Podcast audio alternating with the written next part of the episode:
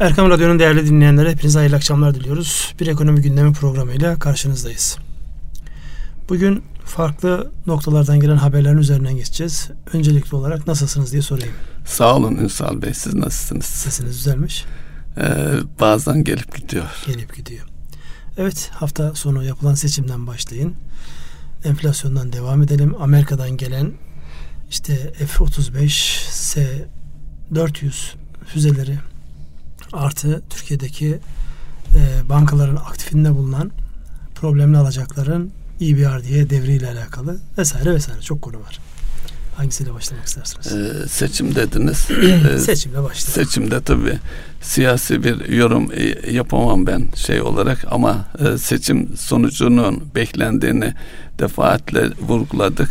Buradaki en somut gösterge ne oldu derseniz bu hafta içerisinde yani seçimden sonra uzun zamandır bir yabancı ortaklı bir bankamızın bir başka yabancı ortağa geçmesiyle ilgili anlaşma sürümcemedeydi.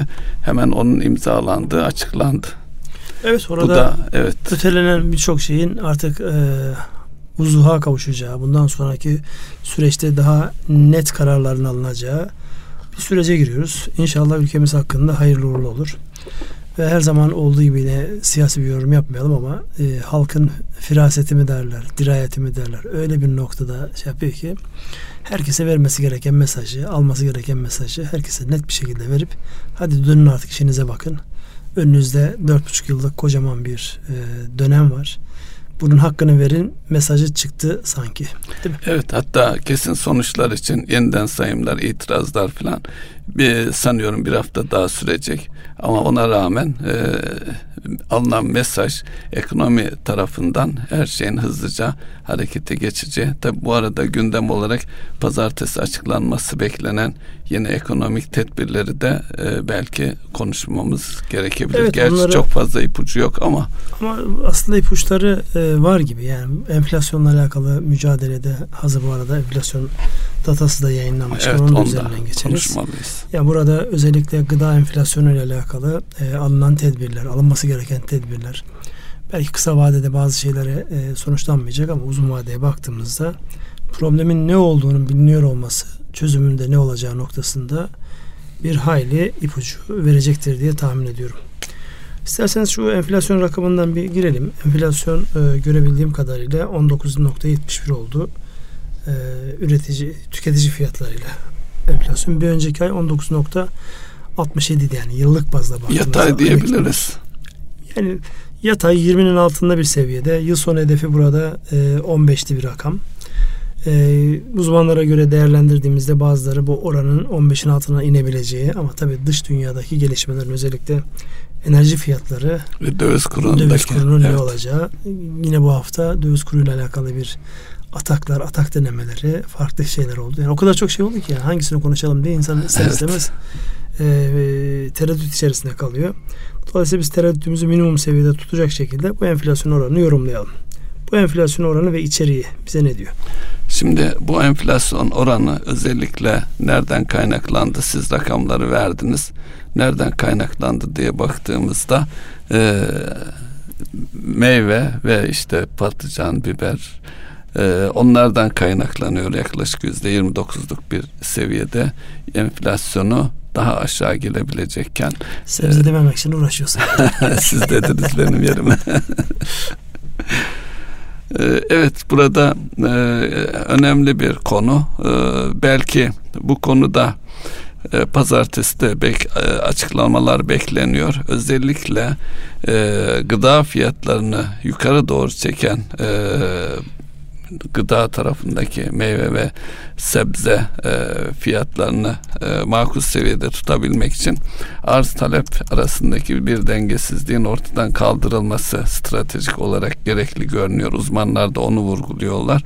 Bunun için de bir takım tedbirlerin beklendiğini söyleyebiliriz. Özellikle sanayide 4.0 konuşulduğu bir dönemde aynı şey tarım için de konuşuluyor. Yani tarımın dijital tarafa geçmesi ve yüksek teknoloji kullanılması, bunun da yapılabilmesi için makul maliyetlerle olması gerekir. Belki arazi toplulaştırma işlerinin hızlanması, ne bileyim buna benzer yapısal tedbirleri biraz daha müeyyide getirecek şekilde belki yasal düzenlemelerle birlikte bir takım tedbirlerin alınması zarureti görünüyor. Şimdi burada bir gerçeğe parmak basmakta fayda var. Dünya şu an gündemine en önemli başlıklardan bir tanesi. Artan nüfus, uzayan ömürler ve bununla beraber gelen insanların beslenme ihtiyacı. Ama hangi beslenme? Sağlıklı beslenme ihtiyacı. Çünkü baktığımızda bugünlerde yayınlanmış bir rapor daha var. Beslenmeden ölümler konusunda biz şanslı bir ülkeyiz. Akdeniz havzasında olmamız sebebiyle tek tip bir beslenme yok bizde. Farklı çeşitli beslenmeler var. Fakat buradaki problem de işte özellikle bu tohum sanayinde, tohum kültüründe kendimizle alakalı, eğer ihtiyacımız olan tohumu kendimiz üretebilirsek şayet, oradaki işte bu genetiğiyle oynanmış ve diğer başlıklardan da kurtarmış olacağız. Ama şu bir gerçek, gıda, özellikle tarım, başlı başına bir ülkenin gündeminde olması gereken, bütün stratejik hesaplamalarında bulunması gereken bir unsur. Şimdi son zamanlarda teknolojiyle beraber herkeste bir topraksız tarım merakı. Tamam, topraksız tarım yapalım. Yani jeotermal kaynaklarımız var. Buna yönelik özellikle verimliliği artırmak açısından derli toplu bir hadise var. Ama bizim çok geniş topraklarımız da var. Kullanılmayan, az önce söylemiş olduğunuz o parçalanmışlıktan dolayı kullanılmayan, kullanılsa bile verimsiz olan, yani hiç kimseye İsa'ya da Musa'ya da yaramayan türden bir yapının toplulaştırılması ya da bunun işletim sistemiyle alakalı paydaşlara memnun edecek çözümlerin geliştirilmesine ihtiyaç var. Bunlar tabii alt başlıklar. Ana başlık şu: ülkenin gelecek 50 yılının, 100 yılında nereden beslenecek sorusunun cevabını bugünden vermek zorundayız. Bugünden çalışmak zorundayız. Her saniye ona bakmak zorundayız. Onun için bu gıda enflasyonu mu, işte tarımın verimi mi, işte hayvancılık ne oldu, ne tarafa gitti, o bugünün meselesi değil tek başına. Bugünün ve her günün meselesi olarak gündemimizde olacak bir başlık. Dolayısıyla yani yönetme iddiasında olan herkesin, ister şirket yönetin, ister devlet yönetin, yani şirket yönetken niye? Gıda olmazsa olmaz evet, temel unsurlardan bir tanesi. İşinizi ona göre dizayn edin. Gelecekte de var olun anlamında. Ülke yönetiyorsunuz, zaten sorumluluğunuz bambaşka, ağır. Enflasyonundan tutun, sağlıklı bir şekilde insanlara ulaştırılmasına kadar. Ünsal Bey, burada tarımdaki fiyat artışlarına, meyve ve sebzeye dikkate alırsak artışı yatırım açısından iş adamlarının dikkatini çekecek şekilde ciddi bir artış var enflasyona göre kıyasladığımızda da. Önümüzdeki dönemde tarım tarafına ciddi yatırımlar gelebilir mi? Yurt dışından daha doğrusu. Gelir, ben biraz moda ve eksik bilgiyle yapılmasından endişelenirim. Yani burada hatırlarsanız bir dönemde enerji ağırlıklı olarak başladı. Sonra gıdaya döndü. Jeotermal kaynakların tespiti. Çünkü enerji üretebilmen için belli bir sıcaklığın üzerinde çıkması lazım. Halbuki seracılık yapmak için daha az bir ısı yeterli. Bununla alakalı onlarca, yüzlerce firma, şahıs her tarafa saldırdı. Şimdi bizde genellikle biliyorsunuz, birisi iyi bir iş yapıyorsa ilk yaptığımız şey araştırma hemen, geliştirme evet, yerine arakla getir kısmında. Evet. Araklayıp getirip aynısını yapma, ondan eleman transfer etme, oradan bir yere varma gibi bir düşüncemiz var. Maalesef bunu da genelleyerek insanların kalbini kırmak, haklarına geçmek istemem ama böyle bir tarzımız var. Bu hem o işe yatırım yapmış, ilk keşfetmiş olanı öldürüyor, hem sonra gelenlere hayat alanı bırakmıyor. Böyle olmamak kaydıyla bizim tarımı çok ciddi bir gündem maddesi, hayvancılığı çok ciddi bir gündem maddesi alan iş dünyasından insanlara ihtiyacımız var. Önümüzdeki dönem de bu olacaktır zaten. Şu an var, önümüzdeki dönem daha iyi olacaktır. Yani stratejik ürünlere ihtiyaç var. Yıllarca mesela Türkiye'de özellikle doğu tarafındaki soğuk olan bölgelerde bu Kanada'daki kanola yağına benzer. Çünkü buradan yakıt elde ediyorsunuz siz. Yani bunu siz olarak kullanmıyorsunuz. Yemek için kullanmıyorsunuz.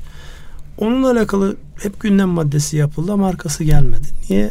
Az önce söylemiş olduğum gerekçeyle, yani bir heyecan, bir heves, bir moda olarak geliyor. Ondan sonra gidiyor. Bir ara herkes biliyorsunuz süt hayvancılığı yapıyordu.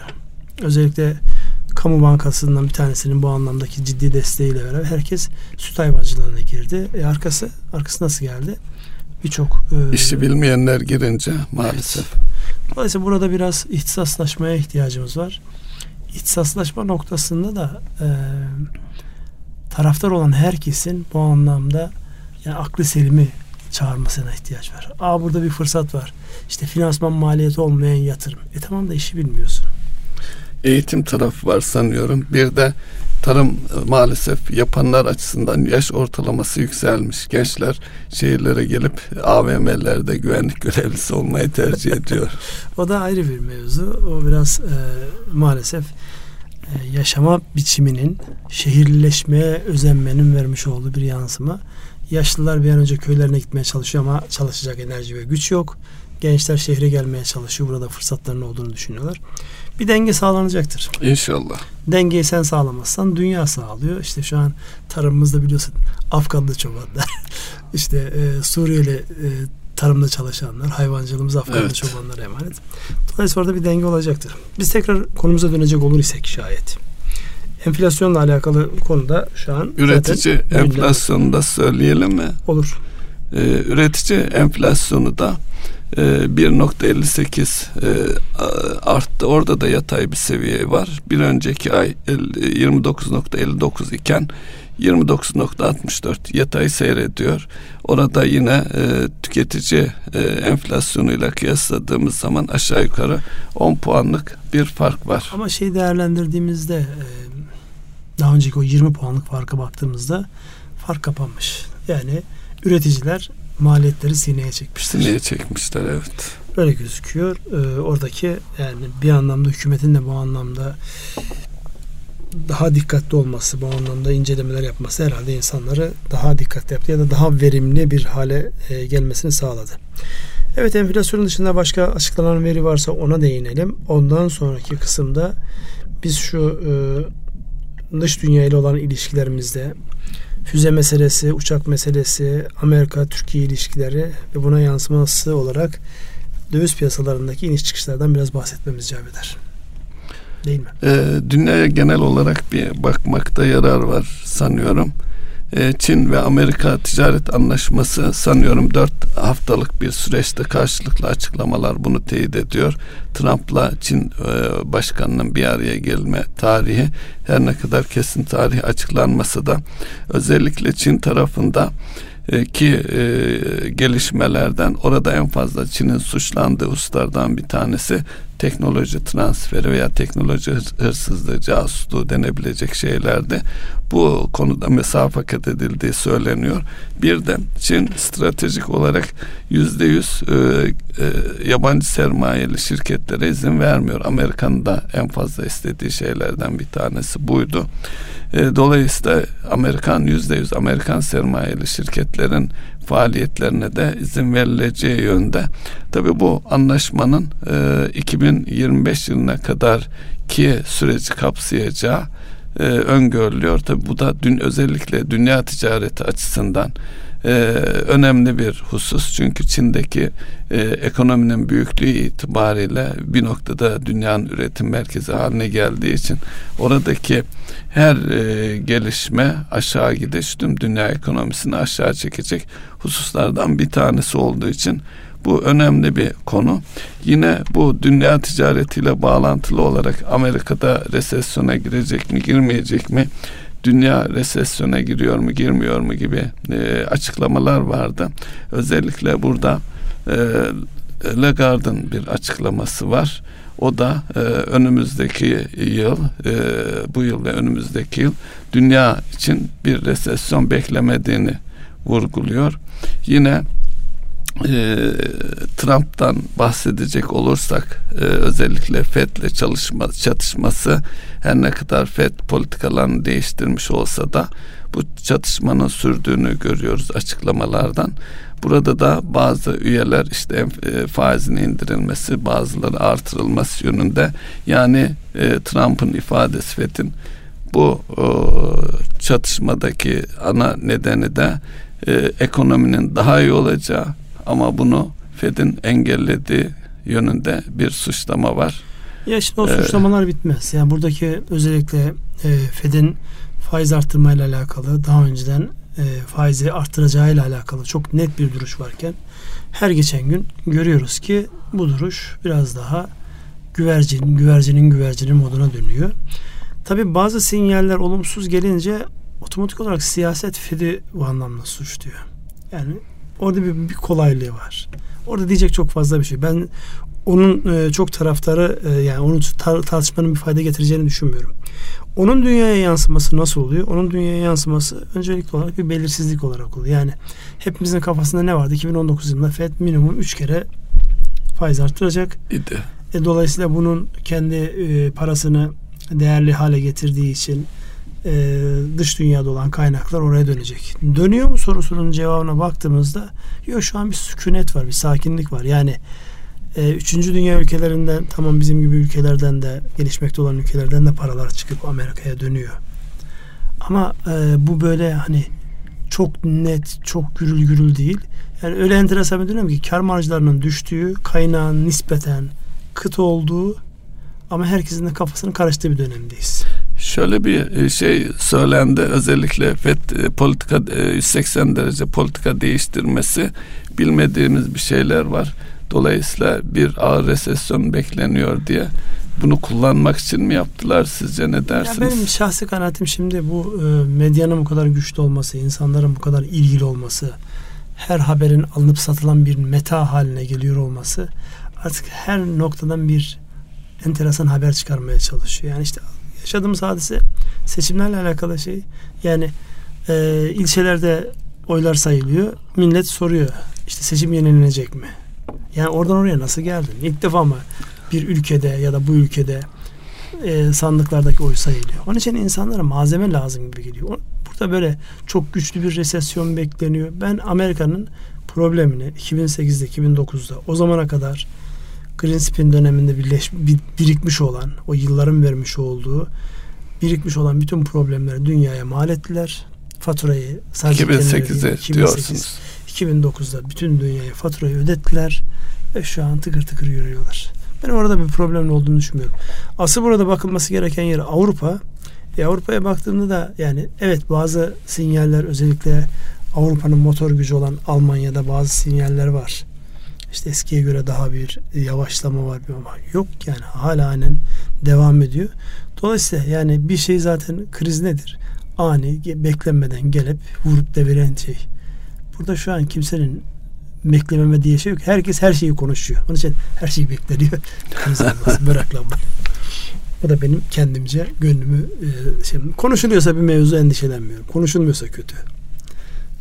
Şans kanadım o yönde. Doğru. Şimdi gelelim bu Amerika ile Türkiye ilişkilerindeki, özellikle bu şu an Dışişleri Bakanı dönmediyse hala görüşmeler devam ediyor bildiğim kadarıyla. Ve gelen mesajlar ılımlı, olumlu. Önce bir sert geliyor, sonra arkasından biraz yumuşuyor. Bu seçimlerin yüzüstü hürmetine bazı şeyler oluyor olabilir mi yani? Elbette. Yani düşündükleri şey olmadı. Düşünmedikleri de olmadı. Evet. Dolayısıyla baktığımızda yani artık bazı şeyleri uzatmanın, germenin, onunla etki yapmaya çalışmanın bir anlamının olmadığını mı gördüler de insanlar? Daha aklı selim hareket ediyorlar. Burada NATO'nun açıklaması da çok enteresan. Yani İtalya Çinlilerle görüşüyorsa, Yunanistan bugüne kadar S-300 füzelerini almışsa ne olacak Türkiye'de, bilmem ne yapsın demekle bir anlamda Trump'ın bütün gardını düşürmüş oldular. Ya da Trump ortalığı bu şekilde karıştırarak işte Golan Tepeleri, Kudüs'ün başkenti. Yani herkes cambaza bak oynuyor gibi bir... Ölümü gösterip sıtmaya razı etmek mi? Ölüm mü? Gündem dağıtma mı? Gündemi saptırma mı? Bak Golan Tepeleri mevzu kaynadı gitti. Evet, kaynadı gitti. Hiç kimse sesini çıkarmıyor. Evet. Kaynadı gitti yani. Özellikle de Arap ülkelerinden hiç ses çıkmadı. Arap ülkeler zaten dünden teslim oldular. Özellikle burada yani ama Arap NATO'su kurdurulmaya çalışılıyor bir taraftan. O sadece gerektiğinde silah satıp istedikleri yere baskı oluşturmak için oluşturulan bir mevzu. Kim patronu kim? Arap NATO'sunun patronu kim? Yine Amerika olacak tabii. Amerika olacak, İsrail olacak. Yani düşünebiliyor musun? Yıllarca biz işte hacda, umrede, o işte Filistin için edilen dualarda bilmem. Şimdi Filistin için falan dua falan etmiyorlar yani. Onu öğrenmiş olmanın şeyi var. Komikliği var. Neyse, siyasete fazla karıştık. Biz gene ekonomiye dönelim istersen. Evet, bu füze ve uçak mevzu bizi bundan sonraki süreçte nasıl etkiler? Seçim gündemimizden çıkıyor. Öyle ya da böyle bir karar çıkacaktır önümüzdeki günlerde. Muhtemelen yani bu hafta içerisinde belli olur. Bu arada ekonomiden sorumlu ekip Amerika'ya gidiyor. Orada görüşmeler var. İşte bu EBRD problemli Avrupa Yatırım Bankası diye çevirmek lazım herhalde onu. Onların Türkiye'deki problemli kredilerin satın alınması, devralınmasıyla alakalı bir görüşme. Yani şu an ne aşamada oldu henüz de aşamada. Açıklamalar onun yönünde ve bayağı bir piyasada heyecanlandırdı bu. Bunların hepsini bir arada değerlendirdiğimizde uçak, füze, Amerikan ziyareti, problemli kredilerin bir başka bankaya devredilmesi hepsi birlikte size ne söylüyor? Genel algınızı soruyorum. Tabii. İyi mi olacak diyorsunuz?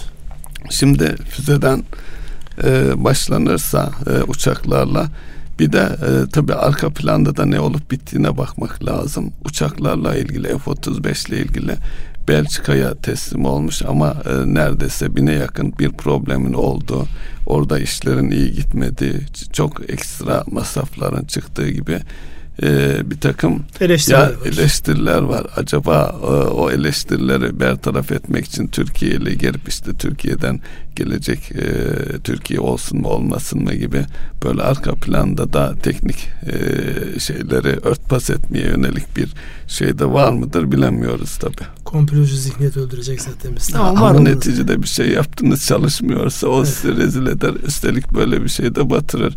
Uçak dediniz bu arada Boeing'in özür dilemesi var. Onun bir finansal yansıması da olacaktır. Kesin olacak. Çok yüklü tazminatlar. Gerçi düşen uçaklar güçlü bir ülkenin uçağı olmuş olsaydı fatura çok daha yüksek olurdu herhalde Boeing'e. Kesinlikle yüksek olurdu. Orada zaten Boeing uğrayacağı zararı bence uğradı. Bir kere karizmayı çizdirdi. Airbus'a karşı ve Çin'deki lokal üreticilere karşı. Yani burada tabii bizim bilmediğimiz bizim şeyde uçmayan ama lokalde böyle büyük ülkelerin yani karasal anlamda, toprak anlamda büyük ülkelerin içeride uçan uçakları kendi firmalar var. Kendi. Evet. Onlar bu anlamda biraz şey yaptı. Alternatifler çıktı. Yani piyasanızı daha önceden tek başınıza sürüklerken, alıp bir yerden bir yere götürürken şimdi yeni rakiplerin çıkması, sizin artık o çok iyi yapıyor şeklindeki algınızın bozulmuş olması. Bunlar az bedeller değil. Dolayısıyla özür dilemenin de bir bedeli olacaktır muhakkak. Fakat bundan sonraki süreçte yollarına devam edecekler. İşte maddi anlamda daha biraz küçülerek, belki biraz zarar yazarak. Aslında buradaki tabii söylenmesi gereken mevzu şu. Şimdi bütün firmaların, bütün işletmelerin, bütün markaların dikkat etmesi gereken en ufak bir hata inanılmaz bedeller ödetebilir. Batırabilir bir firmayı. Batırabilir. Onun için yani sizin bildiğiniz ama başkaları tarafından bilinmeyeceğini zannettiğiniz ne varsa elinizi vicdanınıza koyun. O gün gelmeden bugünden halletmeye bakın. Evet. Demek gibi bir yani bir Dış ses bunu söylesin. Evet. Tedbirli olun. Bunu ister bakkal dükkanı işletin, ister dünyanın en büyük işte General Motors'un da içinde bulunduğu Boeing olun. Herkesin kendisinin bildiği ve bilebileceği yani bu işte idare eder dediğiniz şey idare etmiyor. Önünüze bir şekilde düşüyor. Dolayısıyla nefsimize de söyleyelim. Hepimiz bunu bir şekilde gözden geçirerek bakmamız lazım. Öyle ya da böyle gün yüzüne çıkıyor. Evet gelelim bu bankaların bünyesinde bulunan yani ki bu dönemde bizim herhalde en fazla üzerine konuşacağımız konulardan bir tanesi bu. Çünkü seçim sonrasına bırakılmış problemli ya da problemli olma ihtimali olan. Evet. Çünkü bazı yapıları veya desteğe ihtiyacı olan yani zamana ihtiyacı onlar olan. Onları birbirinden ayırmak lazım. Yani iş iyi fakat finansman yapısı bozulduğu için ürettiği karlılığı finansmana kurban eden yapılar var. İş iyi fakat ciddi bir problemler var. Ya da iş de iyi değil, problem de çok büyük olan yapılar var. Bunlar şimdi bugüne kadar bankaların bünyesinde biraz yapılandırarak, biraz devam ettirerek gidiyor. Bundan sonraki süreçte yani problemli alacakların bir şekilde bir yere devredilmiş olması bu ne anlama geliyor? Bankalara yeni kaynak mı gelecek?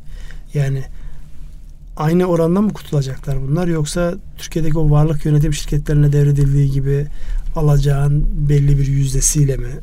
Nasıl olacak o konu? Bir fikriniz var mı? O konu dediğiniz gibi firma bazında çalışılacaktır ama her halükarda o tür kredilerin banka bilançolarından çıkartılıp başka bir yere aktarılması o bankaların dikkatini yine ekonomiye, yatırıma odaklanmasına yarayacak. Bilançolar düzelmiş olacak. Belki bazıları sermaye artışına da gidebilecek.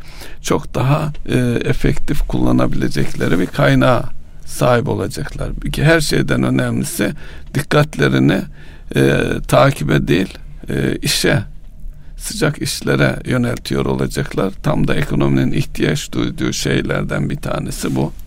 Bu arada S&P'nin bir açıklaması vardı pozitif yönde. Şartlar değişmez ise özel sektör borç çevirme işinin üstesinden gelir diyorlar. Bence geldi. Yani konu, bunu da söylemek lazım. Yani bu ekonomide bir takım sıkıntılı firmalarımız var ama o kadar da yani vahim durumda bir şey söz konusu değil. Kesinlikle değil ya. Bence yani bu zorlu süreçte Ağustos'tan beri yaşanan İşte kurlarla başlayan, piyasa birbirine mal vermedi. Hala o konu rahatlamış değil. Ama yani insanların birbirlerine bu kadar menfi yaklaştıkları bir ortamda hala işletmelerin iş yapma konusunda iştahlı oluyor olmaları ciddi anlamda bir avantaj. Onu göz ardı etmemek icap eder. Burada tabii piyasanın bir şeyi var. Son zamanlarda en fazla duyduğumuz mevzulardan birisi. Özellikle bu yapılandırma sürecinde olan ya da yani bu anlamda taahhütlerini yerine getirmekte zorlanan firmalara bankaların çekkarnesi verme noktasında biraz böyle çekingen davrandı. Şimdi burada herkes elini vicdanına koysun. Şimdi sizin normal faaliyetlerinizde ihtiyacınız olan kaynağı ya bankadan sağlayacaksınız ya piyasadan sağlayacaksınız. Kendi cebinizde paranız yoksa öz kaynaklarınızın tükendiği noktada zaten evet, başkalarının kaynağına ihtiyaç diyorsunuz. Şimdi piyasada kaynak elde etme noktasında çek iyi bir enstrüman. Yani dünyada bu şekilde kullanılır vaki olmayan bir ürünümüz var. Şu an için ekonomi açısından olmazsa olmaz bir ürün. Yani damardaki kan gibi bir şey. Şimdi siz kalkar, yani arkadaş ben senin kredilerini yapılandırdım ama bundan sonraki süreçte ben sana çek karnesi vermiyorum dediğinizde o yapılandırılan kredilerin tahsil edilme şansı olmaz.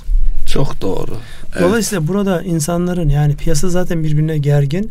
Yeni ya çek verirsen daha önceden açık hesap çalışılan şeylerde yeni insanlar birbirine tamam bana evrak ver. Evraktan kas çek karnı, senet çek, falan kimse ilgilenmiyor. Elimde çek bir belge ver, olsun. Ben de onu işte imzalayayım piyasadaki kullanayım, şeylerime vereyim diyor. Fakat bankalar zinhar olmaz. Ne olmaz? Bunu vermediğin zaman senin boşalttığın alana bir başkası da dolduramayacağı için yapılandırdığın firmanın ipini çekmiş oluyorsun. Onun için burada bilmiyorum bizi dinleyen bankacı var mı? Varsa hepsine selam vardır, olsun. Yani onlara söyleyeceğimiz şey şu. Piyasa birbirine yavaş yavaş güvenmeye başladığında üzerinizdeki yükü atıp o alacaklarınızı tahsil edebilmeniz için çek karnesi verme, mal tedarikine teminat mektubu verme. Yani nakit olmayan, finansman yükü getirmeyen ama işleri kolaylaştıran ne kadar destek varsa onların sağlanması konusunda lütfen daha hassas davranın ki bu firmalar dönsün, size olan borçlarını ödesin, bu firmalar istihdam sağlasın, bu firmalar vergi ödesin. Yani neresinden bakarsanız kamusuna, özeline, çalışanına, çalışmayanına herkese fayda sağlasın.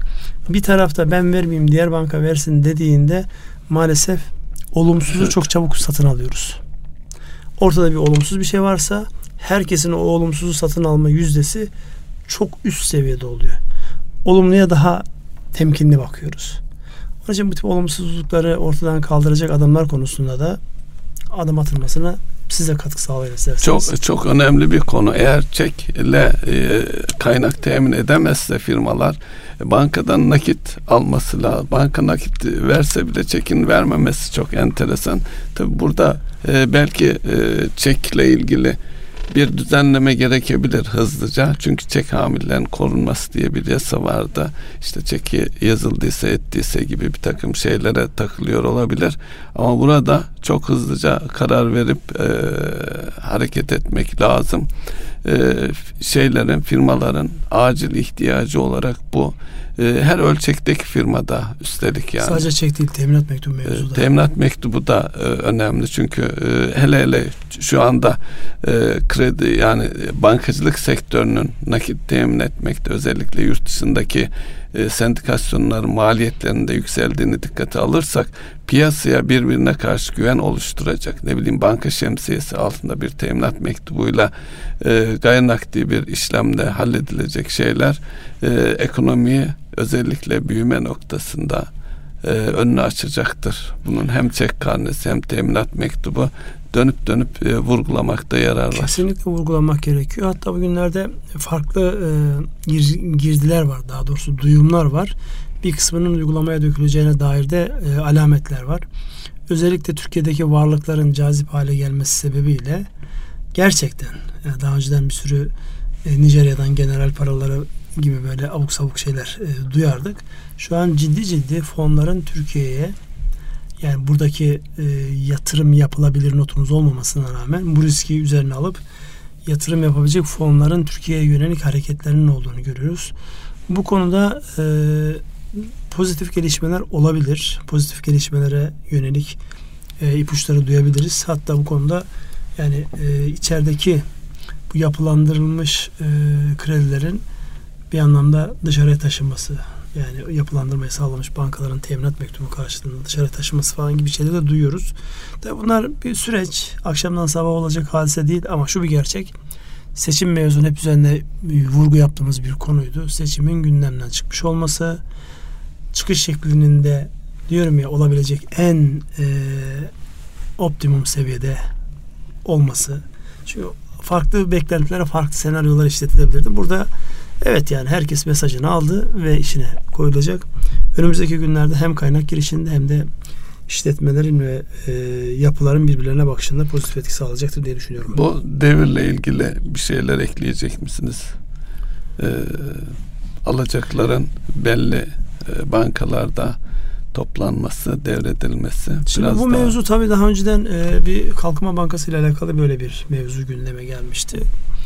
Yani burada gerçekten bankaların bünyesinde olan problemli kredilerin onların gündeminden çıkarılarak onların işlerine odaklanması. Çünkü bunlar uzmanlaşmış. Uzmanlaşmış yapılar ya da şimdi bazı firmalar var ki bir yatırım bankası mantığı içerisinde finansmanı sağlayan banka olarak sizin oraya girip profesyonel yönetim desteği de veriyor olmanız icap eder. Evet, yönetim desteği. Danışmanlık desteği veriyor olmanız icap eder. Yani burada mesela şeyleri duyduk, daha önceden çok fazla yoktu.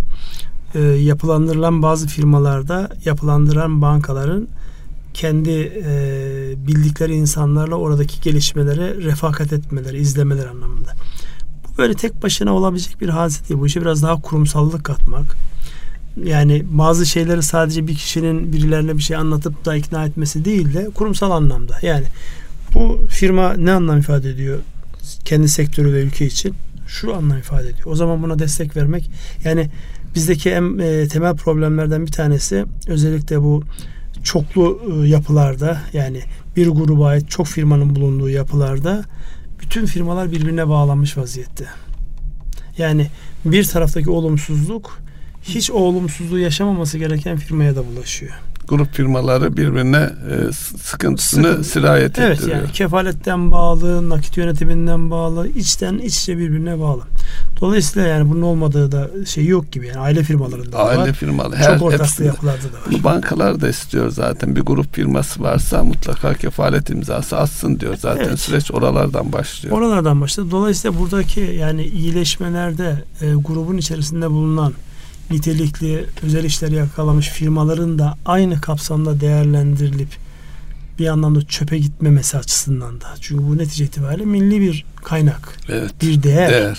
Değerin çöpe gitmemesi açısından da olaya profesyonelce ama çok seri ve hızlı hareket ederek bakılması. Bunun ipuçlarını duyuyoruz. Bunun ipuçlarını görüyoruz. Önümüzdeki dönemde bununla alakalı gelişmeleri beklemek icap eder.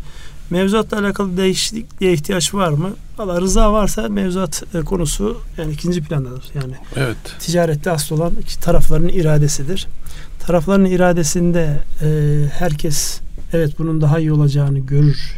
ona kanaat getirirse gerçekten ortaya çıkan şeyler, yani o işi oraya kadar getirmiş olan insanla ona güvenip kaynak vermiş olan kurumun ve bu işe akılla katkı sağlayacak, destek verecek yapıların birleşerek daha iyi olabileceğine ben kanaat getiriyorum. Çünkü bazı noktalarda artık körlükler oluşmuş. Evet. Yani her şeye hakim olduğum zannıyla, denetliyorum zannıyla aslında hiçbir şeyin denetlenmediği yapılar ortaya çıkıyor. Bir hususta dışarıya karşı, yani ekosistemi içinde bulunduğu firmalara karşı bir de yeniden bir güven inşası da gerekebiliyor. Kesinlikle. Yani. O çok önemli bir unsur olacaktır. Özellikle mesela şunu duyuyoruz. Dünyada ticaretin, özellikle ihracat diye bağırıyoruz ama dünyada dış ticaretin sıkıntılı olduğu bir döneme girdik. Bu dönemde siz mevcudu muhafaza edeceksiniz. Korumacı politikaların, bir de üzerine evet, bir şeyler koyacaksınız. Böyle bir dönemde bu işi yapabilen firmalarınızın ekstra kullanacakken, korunacakken örselenip yok olması ya da ona sebep olacak belirsizliklere bırakılması demek, yani netice itibariyle bunun bedelini ülke öder. Yani orada şey diye bakmamak icap eder, burada işte X ailesinin firması, bana ne, kazandığı zaman bize mi veriyor? Kazandığı ama zaman bize de veriyor. Firması, evet. İnsan çalıştırıyor, istihdam sağlıyor, vergi ödüyor, bir know-how taşıyor oraya. Yani başka insanlara ilham kaynağı oluyor, cesaret veriyor. Onun için bu öyle, yani ne olacak ailenin firması demek o kadar kolay değil. Evet. Bilmem cevap oldu mu yani bu şeylerle? Yani yapının kurulması ne anlama geliyor? Özellikle bu ihtiyaç tarafından sanıyorum burada, dinleyenler net olarak o ihtiyacı. Burada şu olabilir, yani işte IMF ya da işte Dünya Bankası ya da Avrupa Yatırım Bankası EBRD, gibi başlıkların şu katkısı olur. Yani şey anlamda. Şimdi bu varlığı bir yere çektiğiniz zaman kaynağa ihtiyacınız vardır. Uygun maliyetli, işte Avrupa Yatırım Bankası'na uygun maliyetli bir kaynakla bu alacağı oradan bir açıklama var sanıyorum. O alacak burada nakde, insanların ihtiyaç duyduğu likitte kolaylığı sağlar. Onun için bu tip böyle yani kurumsal yapılarla bunların konuşuluyor olması imkan sağlar. Aksi takdirde şimdi herkesin hafızasında şu var. Ya işte X bankasına borçluydum, benden olan alacağını varlık yönetim şirketine devretti.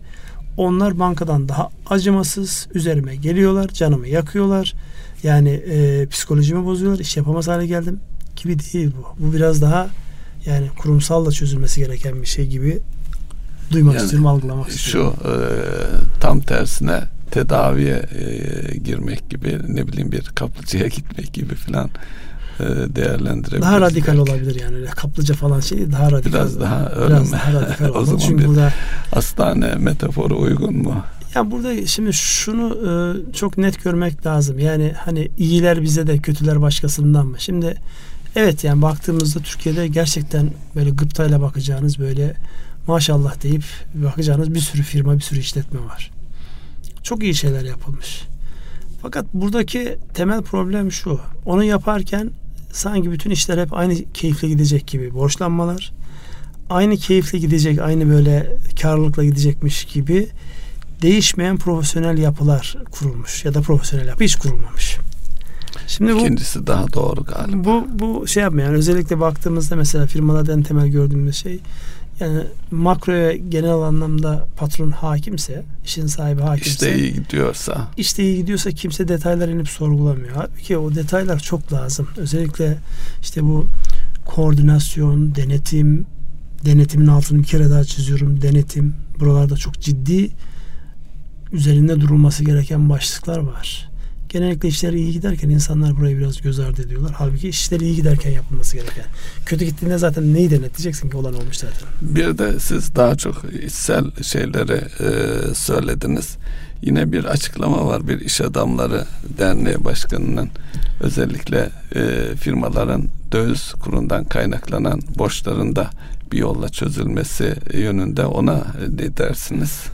Şimdi bir taraftan her şey devletten beklenmez diyeceğim ama öbür taraftan da yani devletin üzerinde de bu tip meseleleri böyle makro bazda görüp çözebilecek başka bir organ yok. Yani olayın tamamını görebilecek birilerinin gerçekten orada bir şeye ihtiyaç varsa, ama şu da kastedilmemeli, yani irade olarak, isteyerek, bilerek yapılan yanlışlarında yani kör gözden parmağım olmaması gibi, ama genel anlamda ülkenin eğer menfaatine olacaksa bazı düzenlemeler, bazı yer değiştirmeler, ona herkes rıza göstermeli. Evet, inşallah. İnşallah. Evet, devam ediyoruz. Peki, burada döviz tevdiat hesaplarıyla ilgili belki enflasyon ve önümüzdeki süreçteki beklentileri vurgulamak açısından yine seçimden önceki haftayı kastediyoruz. 2.6 milyar dolar civarında döviz tevdiat hesapları arttı. Bunun 2.2 milyar doları gerçek kişilerden, yani şu andaki rakam 182 milyar dolarlık bir seviyeye yakın ve bu bir şu ana kadar tarihsel bir rekoru ifade ediyor. Tabii önümüzdeki dönemde enflasyonu konuştuk. Bununla bağlantılı olarak yani Türkiye'deki işlerin seçimde oldu, artık her şeyin rayına oturduğu bir sürece girmek açısından özellikle gerçek kişilerin, yani hane halkının döviz tevdiat hesaplarından normal Türk lira hesaplarına geçmesi bekleniyor. Bu bir gösterge olarak alabilir miyiz? Bu konuda neler ifade edilebilir? Şimdi zihinlerin önce bu dövizin niye arttığıyla alakalı bir netleşmeye ihtiyaç var. Yani hep geçen haftalarda konuştuk, son 6 ay sürekli döviz tevdiat hesapları, yani insanların bankalardaki dövizli hesaplarında düzenli bir artış olmuş. Hatta %50'ye geçti, 52'lere kadar geldi. Şimdi bundan sonra devam eder mi sorusu, bundan sonrası devam etmemesi için vergiyle alakalı bazı düzenlemeler yapıldı. Eğer insanların kafasında kurların daha sert artacağıyla alakalı bir beklenti var ise ve o beklentiyi ortadan kaldırmadıysanız, o getirmiş olan 1-2 puanlık vergi insanların dövize dönmesini engellemeyecektir. Çünkü oradaki hedeflenen döviz üzerinden elde edilecek faiz geliri değil, kur gelirinin peşinde insanlar. Dolayısıyla öncelikli olarak insanların kurlarla alakalı o beklentilerin bitiyor olması icap eder. Seçim öncesinde o meşhur swap piyasası, Londra'daki delikanlıların ya da işte zeki çocukların yapmaya çalışmama ellerinde patlayan o swap operasyonunun bir benzeri seçim sonrasında da denendi anladığımız kadarıyla. Hemen Merkez Bankası burada çok net bir şekilde bir duruş sergiledi. Şu an dengede, yani baktığımızda yılbaşından bu yana kurlar 5.20 ile dolar Türk lirası kurundan bahsediyorum. Evet. 5.20 ile 5.60 arize, o 5.80'e falan görme var ama o bir gün o işte saldırı olduğu, saldırının gün olduğu gün. Dolayısıyla 5.20 ile 5.60 arasında gelmiş. Biraz daha daraldı. 5.40 ile 5.60 arasında. Şimdi bunu yukarı çekecek ne var diye baktığımızda, mesela bugün almış olduğumuz işte bu Amerika ile olan ilişkilerin düzelmesi, problemli alacakların işte kurumsal anlamda devredilmesi, yani büyümeyle alakalı sinyallerin belki ilk çeyrekte istendiği gibi olmamakla beraber arkasından normalleşmesi, bunlar önemli göstergeler. Bu göstergeleri yan yana koyduğumuzda pazartesi açıklanması beklenen tedbirleri de pazartesi, evet, onu da eklemek icap eder. Ama pazartesi olur mu bilmiyorum o. Belki birkaç gün gecikebilir. Dolayısıyla burada uluslararası bir şeye, yani yatırımcılara Türkiye'ye yatırım yapmaları noktasında yoğun çalışmanın olacağını gördüğümüz, duyduğumuz ve ihtiyaç olan da bir başlık. Onu yaşayacağız. Dolayısıyla bu dönemde insanlar hala daha döviz almaya çalışır mı? Hele bazı yatırımcıların gelip Türkiye'de bu Türk lirası varlıkları alırken bizim yerli tasarruf sahiplerinin dövize dönme isteği aynı iştahla devam eder mi? Orada çok şey değilim ben açıkçası. Yani evet, olabileceğine dair bir beklentim yok. Tabii insanların psikolojisi, emin olmak istiyorlar. Burada dövizle alakalı olan hadise şu. Yani uzun yıllar bekleyip tam vazgeçilen dönemde genellikle, evet, maalesef genellikle yukarı gidiyor. Bu arada yine döviz tevdiat ve geçen haftaki swap'la seçim öncesindeki olayla bağlantılı olarak seçim öncesi haftasında da 1.34 milyar dolarlık yabancı çıkışı var. Belki onu da konuşmak lazım. Bunun 600 milyon doları hisselerden, kalanı devlet iç borçlanma senetlerinden. Bu içinde bulunduğumuz haftada biliyorsunuz seçimden sonra özellikle dün hisse borsamız ciddi biçimde yine yükseldi. Dolayısıyla bu seçim öncesi çıkan yabancı tekrar girmiş olabilir mi? Bunu gelecek hafta göreceğiz. Bir de bu swap kapamalarıyla ilgili işte belli fonların işte bu hisseleri kiralamış olabileceği veya devlet iş borçlanma senetlerini TL'ye ulaşma adına bu tür yorumlar da yapılıyor. Bu da gündemde yani geçen swap'la birlikte gündeme gelen konuşulan yeni işlemler ve olaylar olarak bakılabilir mi? Ne dersiniz? Şimdi burada yani 10 günlük 15 günlük bir perspektiften baktığımızda şöyle bir şey çıkıyor ortaya. 18 Mart 19 Mart'ta 104 bin olan borsa 28'inde yani hemen seçimin öncesinde 91 bin 92 bin seviyesinde. Evet. Yani baktığımızda burada yukarıdan aşağı baktığımızda %10'luk bir çekilme var. Şimdi o çekilmeyi araya seçim girdi. İşte dün araya şey yaptı. 92 binden 97 bine. %5'lik bir toparlama var. Şimdi kimdir bu toparlayanlar? Özellikle o yabancı para üzerinden işlem yapıp ama Türk lirası kaynağı ulaşamadığı için onu satıp o günkü tedarikini yapan insanlar ki bunlar belli ki Türkiye'de risk alabilen insanlar, yani Türk piyasasını bilip Türkiye'de risk alabilen insanlar ya da kurumlar, neyse artık onu bilemiyoruz yani. Fonlar diyelim. Netice itibariyle o fonların arkasında da insanlar var. Evet. Dolayısıyla tekrar bir geri dönüş var. Şimdi bu geri dönüş olumlu mu? Evet, olumlu. Yani seçimle alakalı beklenti bitti. Haberler alınır, satılır ve sonrasında yeni hikayelere gidiyor. Şu an Türkiye'nin önünde yeni çok hikayesi var. Hele şu Amerika ile olan işte şu süreçler netleştiğinde yani muhtemelen farklı dış politika bağlantılı inişler çıkışlar yine yaşarız ama kafalar netleştiğinde bundan sonraki süreçte daha pozitife doğru yönelebileceğimize olan benim inancım kuvvetli. Göreceğiz de yani bunun bir yansımasını göreceğiz.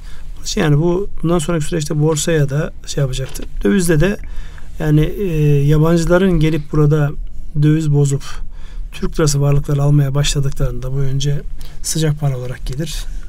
Devlet tahviline ve hisse senetlerine gelir. Ondan sonra gayrimenkul şirketler daha uzun vadeli yatırımlara doğru bir kayma olur. Burada bunları hepsini birlikte değerlendirmekte fayda var diye düşünüyorum. Evet. Burada siz zannedersem dış ticaretle alakalı bir şeyler söyleyeceksiniz. Bakanın açıklaması var. Rakamlara girmeye gerek yok sanıyorum. Yok, rakamlara gerek yok. Burada belirleyici olan ihracat tarafımızda artış var. İthalatta ciddi bir azalma var. Dolayısıyla özellikle burada asıl mutlu eden, vurgulayacağımız inşallah daha da yükselip pozitif yönde geçeceği günleri de görürüz inşallah. İhracatın ithalatı karşılama oranı %89. Bu da zaman içerisinde inşallah şimdi, o tarafta gelişme devam eder. Dövizdeki atak, içerideki talebin düşmesi, yani bazı şeylerde alınan tedbirler, yani hepsi var. Yani tek bir gerekçeyle açıklanacak bir mevzu değil. Ama şu bir gerçek, bu kalıcı bir iyileşme değil. Kalıcı iyileşme için bizim daha katma değerli ürünleri satar hale gelmemiz lazım. Yani şu anki ithalattaki geri çekilme gerçekten o ürünleri biz üretiyor değiliz. Talepte bir düşme var. Dolayısıyla o talepteki düşmeyi neye bağlı olarak bir iyileşme var. O iyileşme tabii ki değerlendirilecek. Hal bu iken yani böyle bir pozitif hava yakalanmışken bunu nasıl olur da kalıcı hale getiririz düşüncesi ya da sorusunun cevabı katma değerli ürünleri üretmek ve satmaktan geçiyor. Pazartesi günkü onun açıklamalarda için, inşallah bunun şeylerini göreceğiz. Tekrar altını çiziyorum. Özellikle bu son dönemde kuyrukları birbirine bağlanmış işletmelerden katma değerli üretim yapanların kesinlikle gözünün önünde bulundurulup onların bir an önce ve daha üst seviyede işler yapabilecek şekilde desteklenmesi, görünmesi, ele alınmasında fayda var. Benim bu konuyla alakalı yapacağım değerlendirme budur diyorum. Evet. Dışarıda pas attın, kendin bir şey söylemedin. Siz tamamladınız Ünsal Bey. Geriye konuşacağımız işte bu petrol fiyatları mevzu var. Yani petrolde gerçi sakin bir döneme geçtik. Bu arada bizim tabii Merkez Bankası yurt dışından gelen bu swap ataklarına karşı gecelik fonlamalarda biraz oranlar yukarı gitti malumunuz. Yani Orada yani şu anki repoyu ona bir gösterge olarak ele aldığımızda yani 2 yıllık devlet tahvili 22-25'ten işlem görürken 5 yıllık 20-02'den 10 yıllık 17'den işlem görürken ama geceliklere baktığımızda ihtiyaç karşılamak için 26-25 gibi oranları görüyoruz. Dolayısıyla burada yani bir atak geldiği zaman onun muhakkak bir yansıması oluyor. Yani siz evet notlarınızı görüyorum. Bloomberg'ün yayınlamış olduğu tüketici güven endeksinde Mart'ta bir yükselme var. Yani pozitif yönde gelişmeler var başladı. Ona ihtiyaç da var. Özellikle ben hem gıda perakendesinde hem tekstil perakendesindeki arkadaşlarla konuştuğumda Şubat ayının neredeyse tamamında Mart'ın da ortasında insanlar seyretmişler. Yani normalde o dönemler biliyorsunuz bir önceki sezonun kapanış final sezonudur. İnsanlar bu sene almıyorlar, gelecek sene alalım gibi bir şeye girmişler. Dolayısıyla yani bu tabii ki insanların tercihi. Yeni dönem sezon açılıyor artık. Özellikle tekstilde sezon açılıyor. Yani insanlar hemen alışveriş yaparlar mı? Önce yapabilmeleri için gelirlerinden emin olmaları lazım. Ve ortaya çıkan modanın da onlara hitap ediyor olması lazım. Evet. Peki Ünsal Bey, adet olduğu üzere artık adet diyelim, Brexit ile ilgili bir şeyler de söyleyelim mi? Vallahi ben takip etmiyorum açıkçası. O kadar 30 Haziran'a ertelenmesi için uğraşıyor İngiltere Başbakanı. Bu arada yeni bir kanun karar geçirmişler. O da anlaşmalı çıkma yönünde. Bunu da özellikle Avrupa ekonomisi açısından bakılabilir. Belki Almanya ve İngiltere arasındaki ticareti ciddi biçimde olumsuz etkileyeceği söyleniyor. Biliyorsunuz Manş tüneli var. Manş tünelindeki ticaretin karşılıklı olarak gelip giden şeylerin tır sayıları falan, tır değil de konteyner sayıları üzerinden hesaplamalar yapılıyor. Bu da enteresan bir konu olarak duruyor. Şimdi ne kadar tabii Brexit'le ilgilenmiyorum artık, benim dikkatimden kaçtı desem de yani bütün dünyayı etkileyen bir başlık. Yani şurada bir mesele var. Bir konuyu eğer sıcağı sıcağına çözmüyorsanız zaman içerisinde onun doğuracağı etki de yani pozitif etki de negatif etki de bir şekilde dengeleme sürecine giriyor. O için şu an Brexit'le alakalı herkes pozisyonu aldı ya da alıyor. Bizim açımızdan dezavantaj hep söylüyoruz. Biz dış ticaret fazlası verebildiğimiz nadir ülkelerden bir tanesi. O şansımız biraz böyle sürüncemeye giriyor. Çünkü yeniden tekrar gümrük birliği anlaşması yapmak ya da işte vergiyle alakalı bir anlaşma yapmak icap ediyor. Bekleyip göreceğiz, orada çok fazla bir şey söylemeyelim. Çünkü konuştukça bir sonuç çıkmıyor ortaya. Evet. Bu arada uyarılıyoruz süreniz doldu diye. Peki her hafta son olduğu gibi işletmelerle ilgili liderlikti geçen hafta. Bu hafta o zaman gelecek hafta konuşacağız. Ya gelecek hafta sadece şunu söyleyebiliriz. Yani insanların özellikle birbirini anlama noktasında önemli bir başlıktır empati. Birbirini algılaması, duygularını önce, sonra düşüncelerini, sonra da onun yerindeki olup da hangi kaygılara taşıyacağını anlaması önemli bir başlık. Birbirimize bu ister siyaset yapalım, ister ekonomi yönetelim, ister işletme yönetelim. Yani bakış açılarında eğer empatik yaklaşırsak hemhal olma, yani onun bir çıta üstü isar herhalde. O açıdan baktığımızda daha hızlı geçeriz biz bu süreçleri diye düşünüyorum. Ve son cümle bu. Erkan Radyo'nun değerli dinleyenleri, Bir Ekonomi Gündemi programının daha sonuna geldik. Sürçülisan eylediysek affola. Hepinize hayırlı akşamlar diliyoruz. Hayırlı akşamlar.